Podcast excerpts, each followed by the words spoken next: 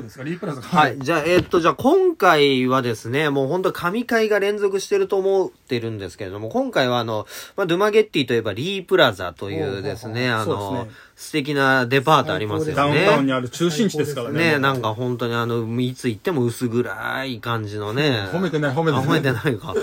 で、っていう、まあ、リープラダに関してちょっと深掘りをしていきたいなと思うんですけれども、あの、なんかね、お二人ともリープラダに関しては、あの、とても、こう、深い思い入れがあるようで。そうですねおねまあ、まずじゃあ僕からいいですか。はいはいやっぱもう中島さんちゃんとね、じゃあ下から行こうっていう話ですると、やっぱね、ま ずは、行こあの、地下ですよう。ね。あ、地下すいまね。せん建物として補足を入れるんですけど、はいはい地下1階、地下1階。はいはいで、1、2、3、4、5階っていうああ6階建ての建物だと思ってください。あ、なるほど、なるほど。あ、6回遊んだとね。はいはいはいはいはい。そう。で、地下1階から行くと、あそこはもうあれ、スーパーマーケットがね、すごい品揃えが半端じゃないですよね。そうですね。あの、ロビンソンの方が若干物は多いですけ ど、あの、で、なんかね、そんな高くもないんですよ ね。そう、デパートの食料品店としては、めっちゃ安いですもん ね。安い。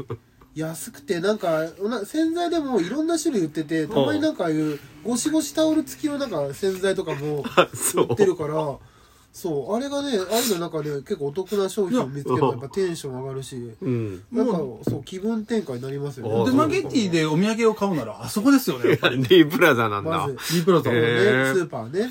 で、さらにそこの横にあるパン屋。あパン屋、あ、いい、地下のね。地下の地パン下屋。のね、パン屋さん美味しいよね、あれね。あれはね、コーヒーもうまいしうん、パンもうまいし、うんあれも至れり尽くせりで、あそこなんだろう、もう、なんかね、スタバとかなくても、あそこでもう十分いいでしょ、みたいな。そうよねそうですねあそこのパンは普通に日本のねパンのレベルにも近いしただ今、ドマゲッティスタバできたんですよね。あーいらないでしょうね、私はあの回で言うと、うんレジを越えた先に小さいフードコート的なものがあるんですよ。あああるねそこにあるココナッツのみ、コあーコナッツミルクシェイクのお店が、1本あー300ミリでうん35ペソかな。あれであれロビンソンにもあるやつロビンソンにもありますあれはうまいわねで、500ミリで50、1リットルで80ぐらいなんですけど、はいはい1リットル。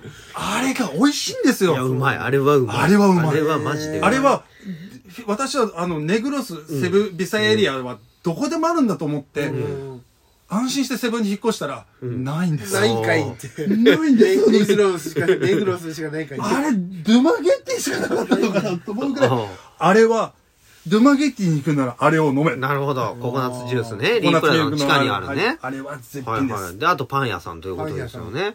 はい、じゃあ、まずじゃあ地下から行けん。じゃあ地下から行って、えーじゃあ次1階に行きましょう一階かはね。グランドフロアまあまあはいはいはいグランドフロアですよね。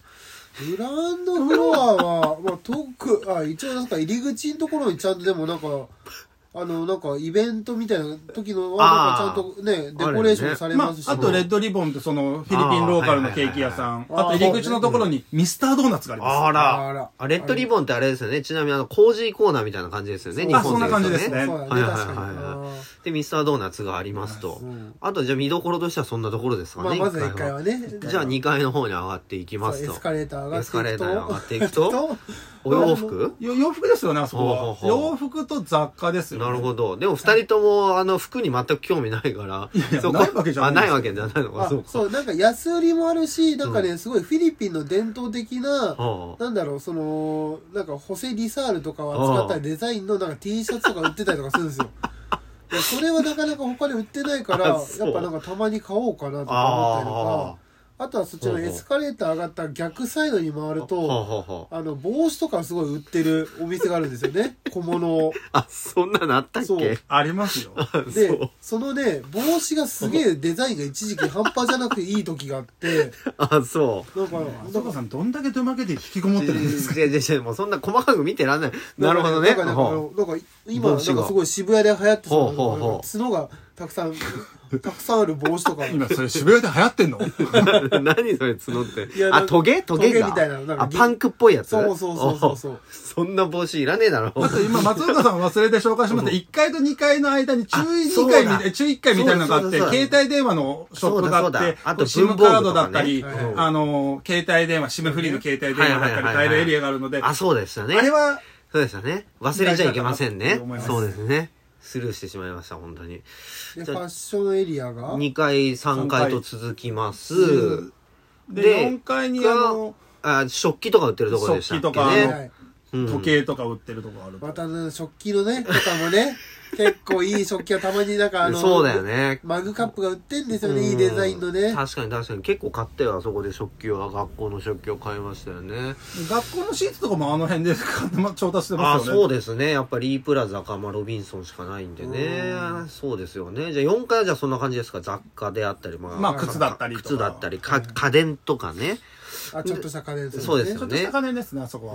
でまあ今回の、えーお話のメインテーマであるじゃあ5階5階になるわけですおよねもちゃ屋さんですか。あおまずもはちじゃゃあ屋おもちゃさ屋んさんですね。おもちゃ屋さんおもと、あの、いわゆる子供が遊べる、んはいはいプレイグラウンドキプレイグラウンドキッズなんなんとかみたいなねキッズプレイの。があって、えーその横にフードコートがまたあるわけですよフードコートがね。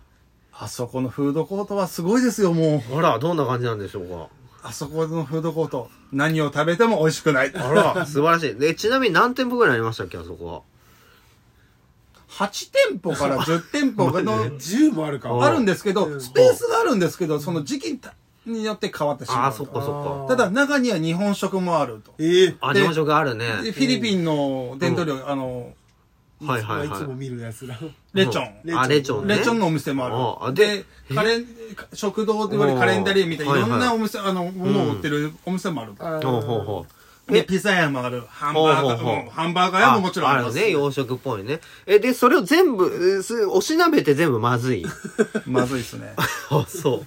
あの、特に日本食屋さんは私、あの、オーナー知ってて、ほうほ他にお店を店舗出した時に私、し別件で仕事ほうでほうサポート入りましたけど、うほう。ほコンサル入りましたけど、なんであの、リープラザのお店美味しくないのって聞いたら、うん。